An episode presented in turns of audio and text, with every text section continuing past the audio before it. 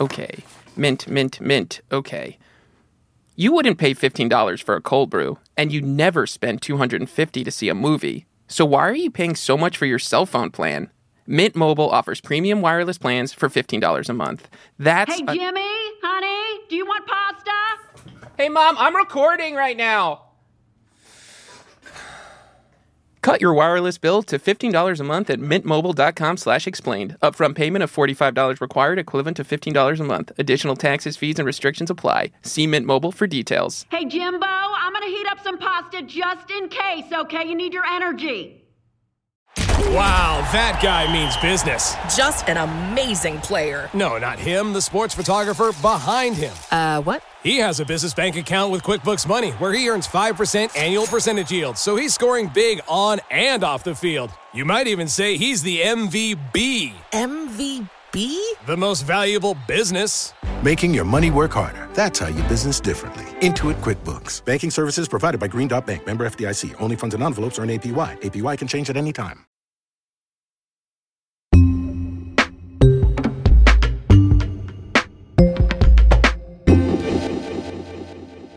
It's not every day a war ends, and on Monday, the longest war in the history of the United States ended, at least in terms of U.S. troops on the ground in Afghanistan. When I was running for president, I made a commitment to the American people that I would end this war.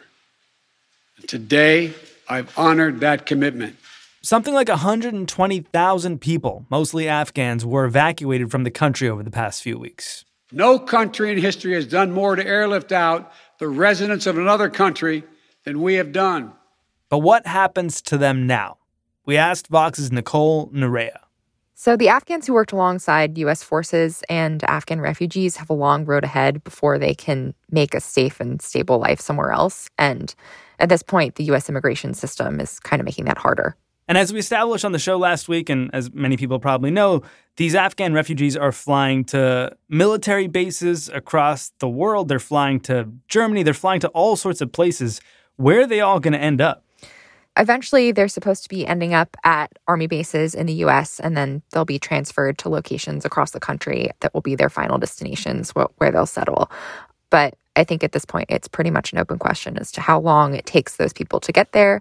And in terms of people who weren't evacuated by the US or coalition forces and who have fled the country on their own, you know, some of those people may be languishing in neighboring countries like Iran and Pakistan and Turkey for a long time. Video obtained by CBS News shows hundreds of evacuees waiting in a hangar at Al Udeid Air Base in Doha. Several of them describe conditions as hot, crowded, and dirty. With thousands of at risk Afghans and American citizens flooding in so fast, the U.S. is searching for other countries to send people for screening. So we have no idea right now how many of these 100,000 plus refugees are meant to sort of settle here in the United States and how many are meant to be settled elsewhere. It's very much of a moving target at this point.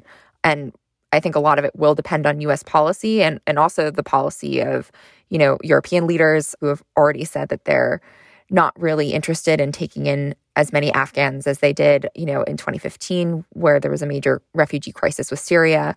So these Afghans at this point don't really have a destination. Well, let's talk about U.S. policy since a lot of this will depend on U.S. policy. What are the next steps for the majority of these refugees who are coming to the United States? We're talking about two major groups of people here, and it's worth making that distinction. There's Afghans who will receive a special immigrant visa or an SIV. Those are Afghans who work directly with the US government, many as interpreters for the US military. But then there's this other group, everyone else who might be at risk of reprisal from the Taliban, but aren't eligible for the SIV program. And it's not clear at this point how many of those people have been evacuated or have fled to third countries on their own. Okay, well, let's talk about the SIVs first. These are visas that are given to people who have helped the United States in its 20 year war in Afghanistan. Do we know how many people have or are trying to get those visas right now? So, about 20,000 people are in the SIV application pipeline, but if you also count their spouses and children, it's about 88,000 people by some estimates. Wow. It's not clear at this point how many of them are currently waiting abroad for more processing, but there are concerns that they could remain there for months before being transferred to the US. There's basically a, a huge backlog in SIV application processing that was sort of brought on by the Trump administration, who actively stonewalled the program. Because when I was there in the White House working on these issues, it was nothing but increasing restrictions on immigration and restricting restricting refugee admissions. These offices with resources that were gutted during the Trump administration, where many of us who actually the Biden administration so far has only been able to process about five thousand of them since he took office, but uh, the U.S. has started to allow some of them to come to the U.S. before they're issued a visa through what is called parole, which is kind of temporary permission to enter the U.S., but they still have to undergo a background check beforehand. And we heard from an Afghan interpreter who did make it to the United States a few weeks ago on the show. My work put my entire family in danger. And that was the time that I decided to leave. My family is still in danger. He explained how difficult it was to get that SIV approved. He did mention that Congress was trying to expedite that process, but it's it's still kind of tough. Has that changed at all in the past few weeks? Not particularly. So the Biden administration is surging resources towards processing these visas and getting SIVs screened for security purposes so that they can be brought to the US to complete like their application process. But it's still a really arduous process. And at this point, the only real solution is to bring those people to the US on parole uh, so that they can continue processing here rather than languishing abroad for months on end. And another big issue our interpreter guest told us about was that a lot of interpreters couldn't even get to Kabul to get to the airport, to get processed, to leave the country. Do we have any idea how many people who were in the SIV pipeline didn't make it out of Afghanistan at this point? Yeah, we really don't know at this point. We know that 117,000 people or so have been evacuated, but the US government hasn't broken down the numbers of exactly who those people are. You know, it could be US citizens, permanent residents, Afghan SIVs, and other vulnerable groups. But as of last week, officials said that fewer than half of the then 100,000 evacuees were SIV holders. And I guess we have no idea what will happen to those who didn't make it out. Yeah, and, and I think that's sort of a point of criticism uh, for the Biden administration in terms of not trying to get those people out sooner. We've worked intensely to evacuate and relocate Afghans who worked alongside us and are at particular risk of reprisal. We've gotten many out, but many are still there. We will keep working to help them. Our commitment to them has no deadline. Let's talk about the other huge group of refugees, the ones who don't have SIVs or aren't eligible for SIVs. Yeah, so there there are other routes for people to get to the United States. There's a program called the P2 program, which is for people who worked for a US government funded program, US based media or NGOs. They have to be referred by a US based employer in order to apply. But with that program, which is part of the US refugee program, you kind of run into the issue of the kind of cuts that we've seen in recent years to the number of refugees that we take in. You might remember that under Trump, the refugee cap was cut from over 100,000 to just 15,000 last year, which is a historic low.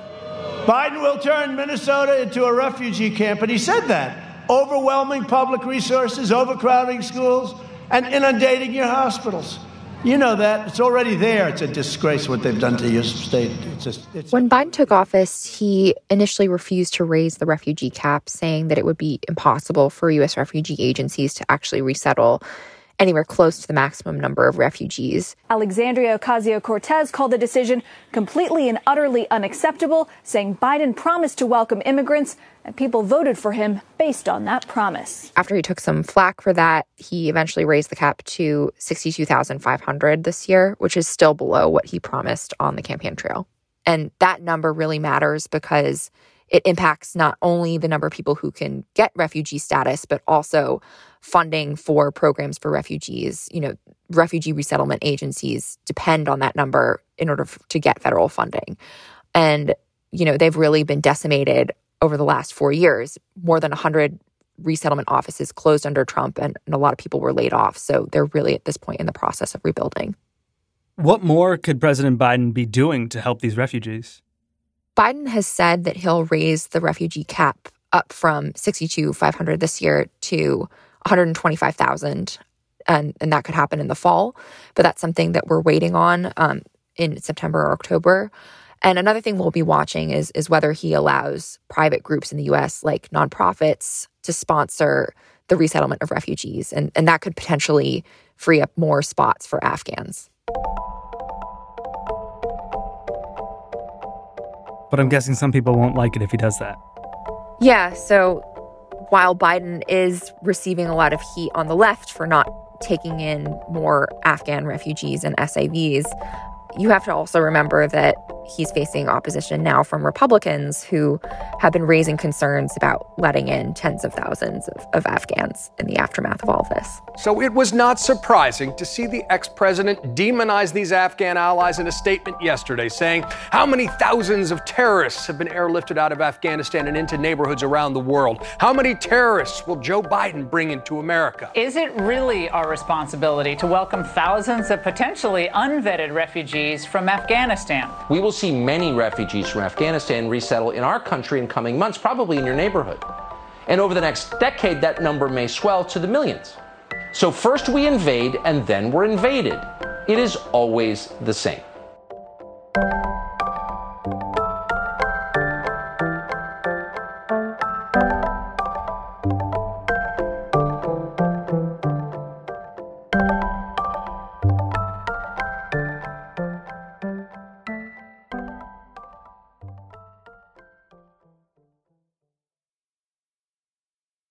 Support for this episode comes from Mint Mobile.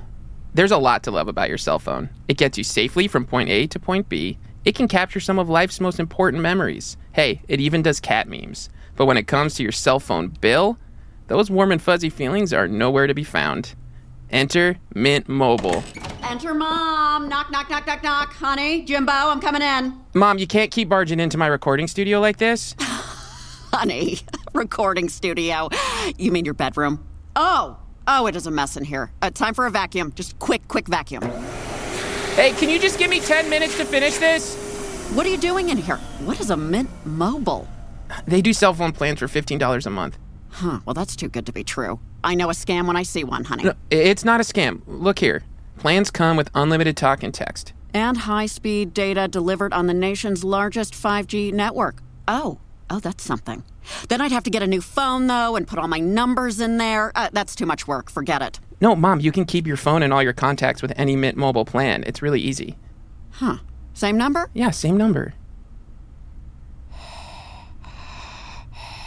Okay, so I'm just gonna finish this ad Oh. now. Pretend I'm not even here. Not even here. You're standing between me and the computer. Oh, I'm sorry. I'm sorry. Cut your wireless bill to 15 bucks a month at mintmobile.com slash explained. Upfront payment of $45 required, equivalent to $15 a month.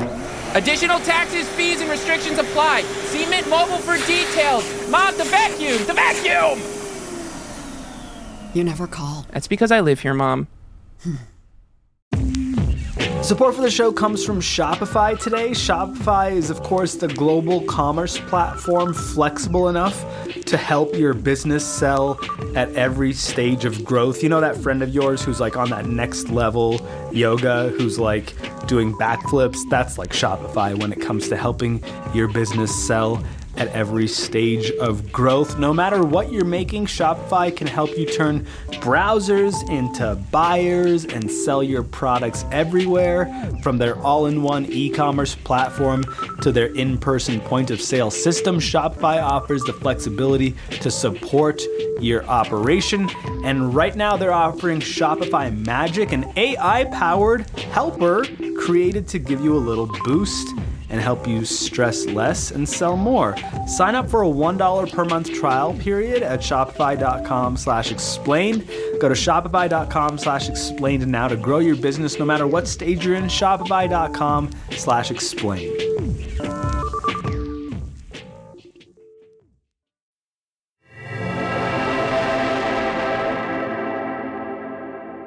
Nicole, let's talk a bit about the politics of resettling Afghan refugees. The United States was in this country for 20 years waging war, left in a bit of a hurry. Things were falling apart. You would think the whole country would be open to resettling the people who helped the United States out in its 20 year war.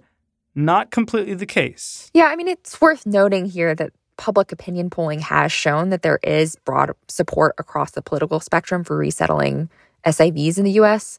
90% of Democrats and 76% of Republicans. And in the cities where these Afghans would likely be resettled, attitudes towards refugees are generally pretty welcoming, and um, most of them are Democrats. So, to the extent that Republicans are trying to make this an issue, it's it's not really in touch with the public is saying. That said, you know, early on you saw Republicans especially trying to sort of score political points off of Biden by criticizing how he was handling the evacuations of our Afghan allies. Uh, you'd have to conclude these guys couldn't organize a two car funeral. But recently, there have kind of been rumblings that Republicans won't be as interested in taking in Afghans. And the White House has sort of been responding to that by expectation setting around how many Afghans the U.S. can absorb. What we are trying to do is get our muscles working again, uh, both in our systems and the incredible refugee groups that are working on welcoming refugees from around the country and working on getting our vetting processes and systems around the world that are that need to be in good shape in order to welcome refugees to get as many as we can. Uh, but I have not had a conversation with him about raising the cap beyond the 125. As you said, I'm happy to. What's the precedent for this kind of thing? I mean, this isn't the United States' first rodeo. Yeah, so the US has completed these kinds of mass evacuations and resettlement of refugees before. We did it after the Vietnam War in 1975. I'm convinced that the vast majority of Americans today want these people to have another opportunity to escape the probability of death. The US also evacuated Kurds from northern Iraq in 1996. They knew when they uh, signed up to work for the U.S. government that, in fact, if it should come to a situation where their uh, their lives were uh, in jeopardy because the security situation deteriorated, that uh, they would probably need to evacuate. So their lives and the lives of their family members are in fact threatened at this time, and for their own personal safety, uh, it's prudent to get them out of the country. Then ethnic Albanians from Kosovo in 1999, and those people actually came directly to the mainland U.S. But the last time the US kind of pledged to take in large amounts of refugees was in 2015 after the Syria crisis. The president has directed his team to consider how we can further scale up our response. Uh, and uh, one thing that the United States can do uh, is to uh, begin to admit more Syrian refugees into the United States. President Obama wanted to resettle around 10,000 Syrian refugees, but he faced huge blowback from the GOP, especially Republican governors. Hmm. There were more than 30 Republican governors that said that they wouldn't take in Syrian refugees in their states. And it was actually something that then presidential candidate Donald Trump latched onto in, on the campaign trail. And it became a, a major campaign issue in 2016. And he was kind of playing into the false rumors about Syrians being behind the Paris terror attacks. They're being put all over the country just like they want to be. And who knows? You know, we talk about Trojan horse. We talk about Trojan horse. And maybe it's a Trojan horse, and maybe it's not you know, the comparison isn't, isn't really perfect to the current situation. In the case of Afghanistan, you have a lot of people who work directly for the US military or US organizations, and that's obviously a group that's largely perceived as sympathetic. And that might not have been the case with these sort of Syrian refugees, but um, it does sort of show how in recent years the refugee program has become so politicized, even though there once was really a huge bipartisan consensus on this. Well, one of the Republican talking points I've seen advanced by people like Stephen Miller is that we just sort of like opened the floodgates. How do we even know that these are the people who helped the United States? Have we forgotten so quickly that the 9 11 terrorists were granted visas by our State Department? Does that argument have any legitimacy? So I think underlying that argument is this assumption on the part of Republicans that these refugees aren't being vetted, and that's just not the case. They have to undergo extensive security screening before they're allowed to come to the US. But sort of on the broader question here, in terms of like whether the US should be allowing people who didn't directly help US forces, I think there is sort of an argument to be made that the US has a responsibility not only to take in those people, but also people who are directly harmed by the US's decision to withdraw. And, you know, that might include women's rights activists, LGBTQ activists, and others who, who are sort of made vulnerable by this situation. So, um, you know, I think there's just sort of a, a difference in, in philosophy there among Republicans and Democrats in that respect. Okay, so that argument doesn't have the most legitimacy. Are there others that Republicans are making that do? What else are they saying? So I think they're also just trying to sort of make a racist appeal to people who want to maintain a white European majority population in the US as they sort of fear the diversification of the country. Is the mass migration of Afghan men to America really a good idea? Good for your wife, your daughter? The left will call us racist for opposing any amount of migration at all, since they believe in open borders. But we have to be brave enough to put up with their ridiculous aspersions and brave enough to discuss cultural differences that matter. I think there's just this like concern that Afghans won't be able to assimilate. And like there are programs set up to help them do that and to get them self sufficient within six months of arriving in the US. So, yeah, I, I, just don't think there's really any legitimate arguments coming from the GOP on this. Okay, so we're not exactly rolling out the red carpet as a country, but these refugees are still coming. What's life like when they get here? I mean, certainly like the communities where these people are eventually going to end up will be welcoming and, you know, have committed to taking in Afghan refugees. But the refugee resettlement program in the US just generally is is facing challenges that we've already touched on. It's been harder to resettle people during the pandemic, but there's also just a resource problem here. Refugee resettlement agencies are rebuilding after Trump, and they're also due to a nationwide affordable housing shortage, having difficulty finding accommodations for these Afghans. So there's just a lot of programs and, and issues that go into getting these people on their feet in, in the US, and they're unfortunately at this point under resourced. So, if an Afghan refugee makes it into the United States, he or she will face innumerable challenges. But that's if they even legitimately make it in. Yeah, and at this point, you know, it's really not clear how long they might have to wait abroad before they're allowed in. Um, so it could be a very long wait.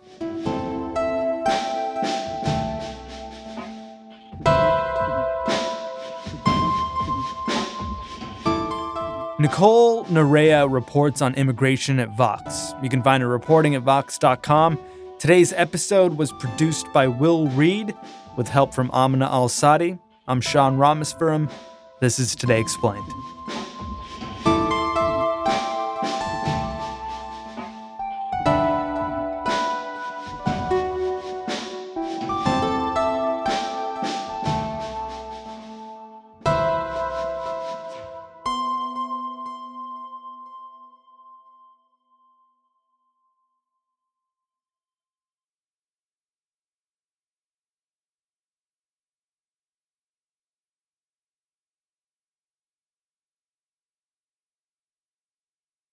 Okay, let's see here. I think this plugs in here, and we'll just, whatever, we'll just, okay, record. Okay.